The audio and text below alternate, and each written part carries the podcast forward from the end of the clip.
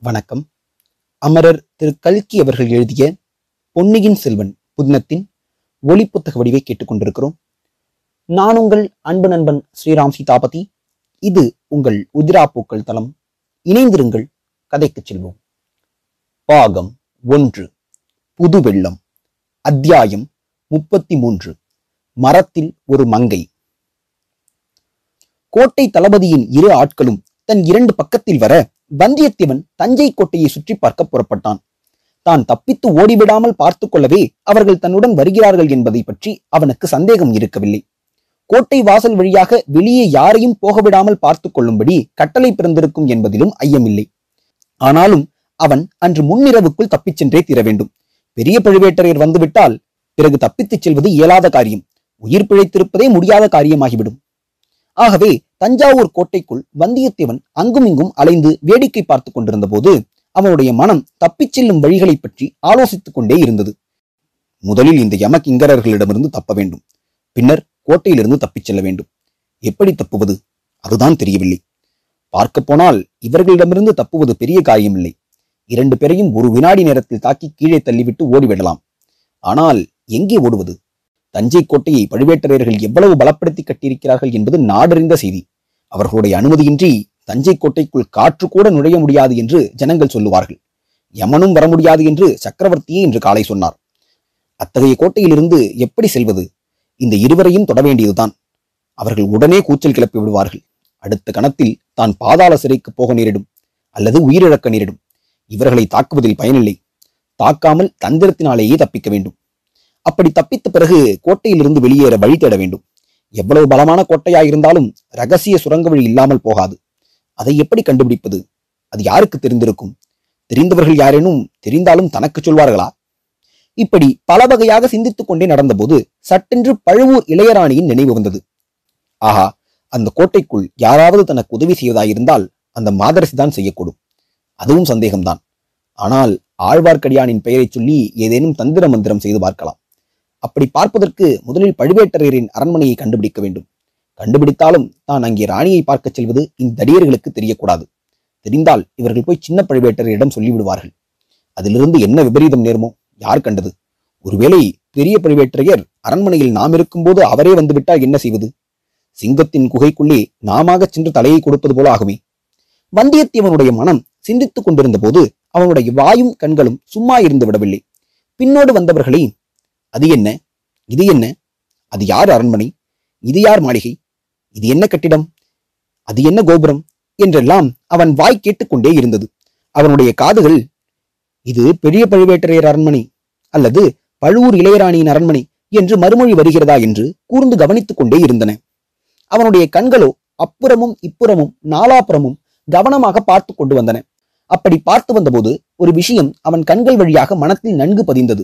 கோட்டைக்குள்ளே பிரதான வீதிகள் விசாலமாகவும் ஜனப்போக்குவரத்து நிறைந்ததாகவும் இருந்த போதிலும் சந்து பொந்துகளும் ஏராளமாய் இருந்தன. மரமடர்ந்த தோட்டங்களும் அதிகமாய் இருந்தன. அந்த சந்து பொந்துகளின் வழியாக சென்று அடர்ந்த தோட்டங்களுக்குள் புகுந்து மறைந்து கொள்வது அசாத்தியமான காரியமல்ல. ஒரு நாள் இரண்டு நாள் கூட தலைமறைவாக இருப்பது சாத்தியம்தான். ஆனால் யாரும் பாராத சமயத்தில் மறைந்து கொள்ள வேண்டும்.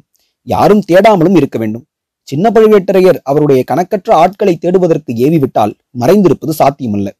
அல்லது யாருடைய வீட்டுக்குள்ளாவது புகுந்து அடைக்கலம் பெற வேண்டும்? அம்மாதிரி தஞ்சை கோட்டைக்குள் தனக்கு அடைக்கலம் கொடுக்க யார் இருப்பார்கள்? பழுவூர் இளையராணி கொடுத்தால் தான் கொடுத்தது. தன்னுடைய கற்பனா சக்தியெல்லாம் பிரயோகித்து அவரிடம் கதை கட்டி சொல்லி நம்பும்படி செய்ய வேண்டும். அதற்கு முதலில் இவர்களிடமிருந்து தப்பித்து நழுவ வேண்டும். ஆஹா இது என்ன கோஷம்? இது என்ன ஆர்ப்பாட்டம்? ஓ இவ்வளவு கூட்டமாக போகிறார்களே. இவர்கள் யார்? தெய்வமே நீ என் பக்கத்தில் இருக்கிறாய் என்பதில் சந்தேகமில்லை. இதோ ஒரு வழி புலப்படுகிறது. இதோ ஒரு துணை தோன்றுகிறது. குறுக்கு வீதியில் ஒரு திருப்பத்துக்கு வந்ததும் பிரதான வீதி வழியாக ஒரு பெரிய கும்பல் வாத்திய கோஷ ஜெயகோஷ முழக்கங்களுடன் போய்க் கொண்டிருப்பதை பார்த்து வந்தியத்தேவன் மேற்கண்டவாறு நினைத்தான். அந்த கும்பலில் சென்றவர்கள் வேலக்கார படையினர் என்பதை தெரிந்து கொண்டான். வழக்கம் போல் மகாராஜாவை தரிசனம் செய்துவிட்டு அவர்கள் கோட்டையை விட்டு வெளியேறுகிறார்கள் போலும். இந்த கூட்டத்தில் தானும் கலந்து விட்டால் ஆஹா தப்புவதற்கு இதை காட்டிலும் வேறு சிறந்த உபாயம் என்ன? பின்னோடு வருகிறவர்கள் அவ்வளவு சுலபத்தில் தன்னை விட்டுவிட மாட்டார்கள். தான் கூட்டத்தில் கலந்தால் அவர்களும் கூட தொடர்ந்து வருவார்கள். கோட்டை வாசல் வழியாக வெளியேறுவதும் எளிதாயிராது. வாசற்காவல் செய்வோர் அவ்வளவு ஏமாந்தவர்களாக இருந்து விடுவார்களா? தன்னை கண்டுபிடித்து தடுத்து நிறுத்திவிட மாட்டார்களா? ஆயினும் ஒரு பிரயத்தனம் செய்து பார்க்க வேண்டியதுதான். வேறு வழியில்லை. கடவுளே பார்த்து காட்டியிருக்கும் இந்த வழியை உபயோகித்துக் கொள்ளாவிட்டால் தன்னை போன்ற ஒரு மூடன் வேறு யாரும் இல்லை. வழக்கம் போல் பின்னோடு வந்தவர்களை பார்த்து இது என்ன கூட்டம்? என்று வந்தியத்தேவன் கேட்டான். வேலைக்கார படை என்று சொன்னதும் அந்த படையை பற்றிய விவரங்களை கேட்கலானான். அத்தகைய வீரப்படையில் சேர்ந்து விட விரும்புவதாகவும் ஆகையால் நெருங்கி பார்க்க வேண்டும் என்றும் சொன்னான். இப்படியெல்லாம் பேசிக்கொண்டே வேலக்கார படையை அணுகினான்.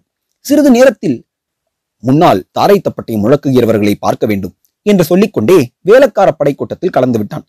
கூட்டம் மேலே போக போக இவனும் ஒரே இடத்தில் நில்லாமல் மேலும் கீழும் அப்பாலும் இப்பாலும் நகர்ந்து கொண்டிருந்தான்.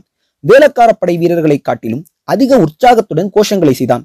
அவ்வீரர்களில் சிலர் இவனை உற்று உற்று பார்த்தார்கள். இவன் யார் பைத்தியக்காரன்? என்ற பாவனையில் சிலர் பார்த்தார்கள்.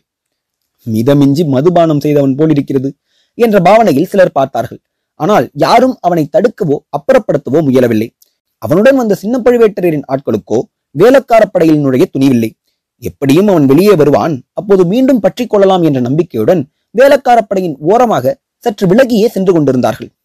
அச்சமயம் வீதியில் எதிர்ப்புறமாக தயிர் கூடையுடன் வந்து கொண்டிருந்த ஒரு ஸ்திரீ வேலைக்கார படைக்கு ஒதுங்கி ஒரு சந்தில் நின்றாள். அந்த வீரர்களில் ஒருவன் அம்மா தாகமா இருக்கிறது. கொஞ்சம் தயிர் தருகிறாயா? என்று கேட்டான். அந்த பெண் துடுக்காக தயிர் இல்லை கன்னத்தில் இரண்டு அறை வேண்டுமானால் தருகிறேன் என்றாள். ஓஹோ அதைத்தான் கொடுத்து விட்டு போ என்று அந்த பெண்ணை அணுகிச் சென்றான். தயிர்கார பெண் பயந்து ஓடினாள். வீரன் அவளை தொடர்ந்து ஓடினான். அவனை பிடித்துக் கொண்டு வருவதற்காக இன்னும் இரண்டு வீரர்களும் ஓடினார்கள். ஓடியவர்கள் அனைவரும் தலைக்கு தலை ஒவ்வொரு விதமாக கூச்சல் போட்டுக் கொண்டு ஓடியபடியால் விஷயம் என்னவென்பதே யாருக்கும் தெரியவில்லை. ஏதோ தமாஷ் என்று மட்டும் எல்லோரும் எண்ணினார்கள். இதையெல்லாம் பார்த்து கொண்டிருந்தான் வல்லவரையன். அந்த ஒரு கணத்தில் அவன் மனத்துக்குள் தீர்மானத்துக்கு வந்துவிட்டான். தீர்மானிப்பதும் தீர்மானத்தை காரியத்தில் நிறைவேற்றுவதும் வந்தியத்தேவனுக்கு ஒன்றுதான் என்பதை நாம் ஏற்கனவே பலமுறை பார்த்திருக்கிறோம். தீர்மானித்த பிறகு தயங்குவது என்பது அவனுடைய இயற்கைக்கு விரோதமானது. எனவே ஓடு ஓடு பிடி பிடி என்று கூவிக்கொண்டே வந்தியத்தேவனும் தயிர்கார பெண்ணை துரத்தி கொண்டு ஓடியவர்களை தொடர்ந்து தானும் ஓடினான். அந்த பெண் சற்று தூரம் ஓடி ஒரு குறுகிய சந்தில் திரும்பினாள். பின்தொடர்ந்து ஓடியவர்கள் அங்கே போய் பார்த்தபோது தயிர்கார பெண்ணை காணவில்லை. மாயமாய் மறைந்து விட்டாள். துரத்தி வந்த வீரர்களும் அவளை பற்றி அப்புறம் கவலைப்படவில்லை. திரும்பி விட்டார்கள் வந்தியத்தேவன் மட்டும் திரும்பவில்லை. அந்த பெண் புகுந்து சென்ற சந்து வழியாக மேலும் ஓடினான். இன்னும் இரண்டு மூன்று சந்துகள் புகுந்து திரும்பிய பிறகே ஓட்டத்தை நிறுத்தி மெதுவாக நடக்கலுற்றான். வேலைக்காரப்படை சாதாரணமாக கோட்டையிலிருந்து வெளியேறும் நேரம் சூரியாஸ்தமன நேரம் அல்லவா? வந்தியத்தேவன் இப்போது புகுந்து சென்ற சந்துகளில் ஏற்கனவே இருள் சூழ்ந்து விட்டது. இருபுறமும் சில இடங்களில் மதில் சுவராய் இருந்தது. சில இடங்களில் செடி கொடிகள் அடர்ந்த வேலியாய் இருந்தது. வந்தியத்தேவன் எங்கும் நிற்காமல் போய்க்கொண்டே இருந்தான். திசையை பற்றி அவன் கவலைப்படவில்லை. பெரிய வீதிகளில் புகாமல் சந்து பொந்துகளின் வழியாக புகுந்து போனால் எப்படியும் கோட்டை வெளிச்சுவரை அடைந்தே தீர வேண்டும். கோட்டை சுவரை அடைந்த பிறகு என்ன செய்வது என்பதை பற்றி பிறகு தீர்மானித்துக் கொள்ளலாம். யோசித்து யுக்திகள் கண்டுபிடிப்பதற்குத்தான் இரவெல்லாம் நேரம் இருக்கிறதே. சற்று நேரத்திற்கெல்லாம் நன்றாக இருட்டிவிட்டது. அவன் சென்ற பாதை கடைசியில் ஒரு மதில் சுவரில் வந்து முடிந்தது. இருட்டில் நடந்து வந்த வந்தியத்தேவன் அச்சுவரின் மேல் லேசாக மோதிக்கொண்டான். சுவர் என்று மட்டும் தெரிந்தது. அது என்ன சுவர்? எவ்வளவு உயரமான சுவர் என்பது ஒன்றும் தெரியவில்லை. அநேகமாக அது கோட்டை மதில் சுவராகவே இருக்கலாம். அப்படியானால் இங்கேயே உட்கார்ந்து விடுவதுதான் சரி. சிறிது நேரத்திற்கெல்லாம் சந்திரன் உதயமாகும். அப்போது பார்த்து தெரிந்து கொள்ளலாம். அதுவரை ஒளிந்திருப்பதற்கு இதை காட்டிலும் நல்ல இடம் இருக்க முடியாது. இத்தனை நேரம் சின்ன பழுவேட்டரின் ஆட்கள் திரும்பி போய் சொல்லியிருப்பார்கள். கோட்டை தளபதி தன்னுடைய ஆட்களை நாலாபுரமும் ஏவியிருப்பார். ஒருவேளை வேலைக்கார படையுடன் தான் வெளியேறி இருக்கலாம் என்றும் சந்தேகித்திருப்பார். கோட்டைக்கு உள்ளேயும் வெளியேயும் தன்னை தேடிக்கொண்டும் இருப்பார்கள். தேடட்டும் தேடட்டும். நன்றாக தேடட்டும். அவர்களை எல்லாம் ஏமாற்றிவிட்டு நான் இக்கோட்டையை விட்டு தப்பித்துச் செல்லாவிட்டால் நான் வானர் குலத்தவன் அல்ல. என் பெயரும் வந்தியத்தேவன் அல்ல. ஆனால் சந்திரன் உதயமாகி நிலா அடிக்க தொடங்கிவிட்டால் பழுவேட்டரையர் ஆட்களுக்கும் வசதியாய் போய்விடும். தன்னை தேடி இங்கே வந்தாலும் வந்து விடுவார்கள். வந்தால் வரட்டும். தாராளமாய் வரட்டும். இந்த அடர்ந்த தோப்புக்குள் ஒளிந்து கொண்டால் யார்தான் தேடி கண்டுபிடிக்க முடியும்? இப்படி எண்ணிக்கொண்டே சுவரின் மீது சாய்ந்து கொண்டு வந்தியத்தேவன் உட்கார்ந்தான். இளம் பிள்ளையாதலாலும் பகலெல்லாம் அலைந்து களைத்திருந்தபடியாலும் கண்ணை சுழற்றி கொண்டு தூக்கம் வந்தது. மேலை காற்றில் மரக்கிளைகள் ஆடி ஒன்றோடொன்று உராய்ந்து உண்டாக்கிய சத்தம் தாலாட்டுப் பாடலைப் போல் மயக்கத்தை உண்டு பண்ணியது. அப்படியே தூங்கிவிட்டான். அவன் தூக்கம் நீங்கி கண் விழித்த போது சந்திரன் உதயமாகி கீழ்வானத்தில் சிறிது தூரம் மேலே வந்திருந்தது. அடர்ந்த மரக்கிளைகளின் வழியாக நிலா வெளிச்சம் வந்து சுற்றுப்புற காட்சிகளை அரைகுறையாக அவனுக்கு காட்டியது. தனது நிலை என்ன என்பதை வந்தியத்தேவன் ஞாபகப்படுத்திக் கொண்டான். சுவரில் சாய்ந்தபடி தான் தூங்கிவிட்டது அவனுக்கு வியப்பை அளித்தது. அதைக் காட்டிலும் துயில் நீங்கி விழித்துக் கொண்டது ஆச்சரியமளித்தது. தன்னுடைய துயிலை நீக்கி விழிக்கச் செய்த காரணம் யாது? ஏதோ ஒரு குரல் கேட்டது போல் தோன்றியதே. அது மனித குரலா? அல்லது விலங்கின் குரலா? அல்லது இரவில் விழித்திருக்கும் பறவையின் குரலா? குரல் கேட்டதுதான் உண்மையா? வந்தியத்தேவன் அண்ணாந்து பார்த்தான். அரைகுறையான நிலா வெளிச்சத்தில் செங்குத்தான சுவர் தெரிந்தது. ஆ இது கோட்டை சுவராய் இருக்க முடியாது. கோட்டை சுவர் இன்னும் உயரமாயிருக்கும். ஒருவேளை வெளிக்கோட்டை சுவருக்குள்ளே இன்னொரு சிறிய கோட்டை சுவராக இருக்குமோ? அல்லது பெரியதொரு அரண்மனை தோட்டத்தின் மதில் சுவரோ? அண்ணாந்து பார்த்து கொண்டே வந்தியத்தேவன் எழுந்தான். ஒரு கணம் அவனுடைய இருதய துடிப்பு நின்று போயிற்று. வயிற்றில் உள்ள குடல் மேலே மார்பு வரை விம்மி வந்து அடைத்தது. அவ்வளவு பீதி உண்டாயிற்று. அதோ அந்த மதில் சுவருக்கு மேலே உள்ள மரக்கிளையில் இருப்பது என்ன?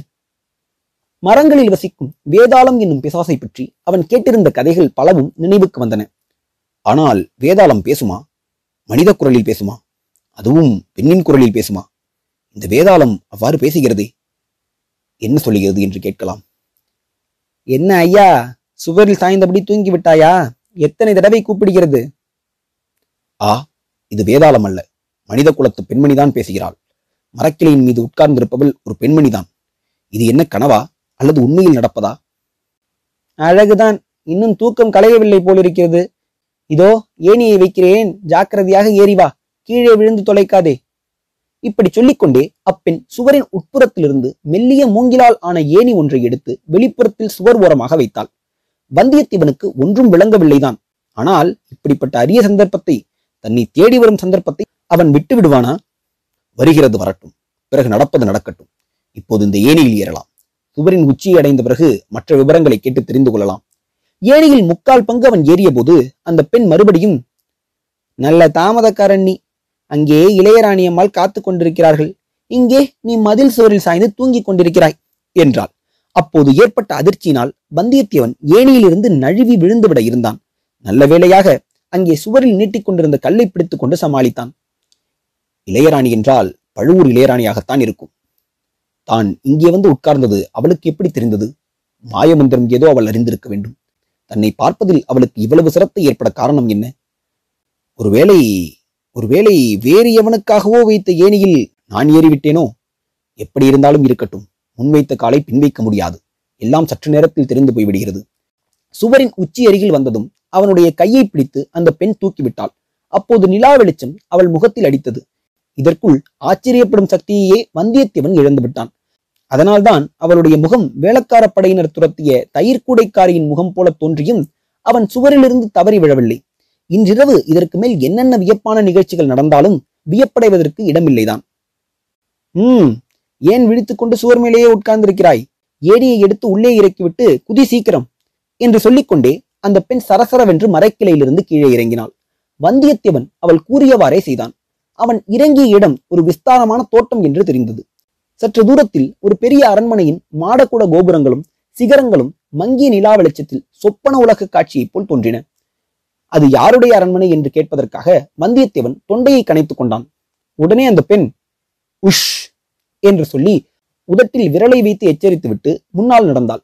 வந்தியத்தேவன் அவளை தொடர்ந்து சென்றான். இத்துடன் அத்தியாயம் முப்பத்தி மூன்று முடிவடைந்தது. மீண்டும் அத்தியாயம் முப்பத்தி நான்கில் சந்திப்போம். நன்றி.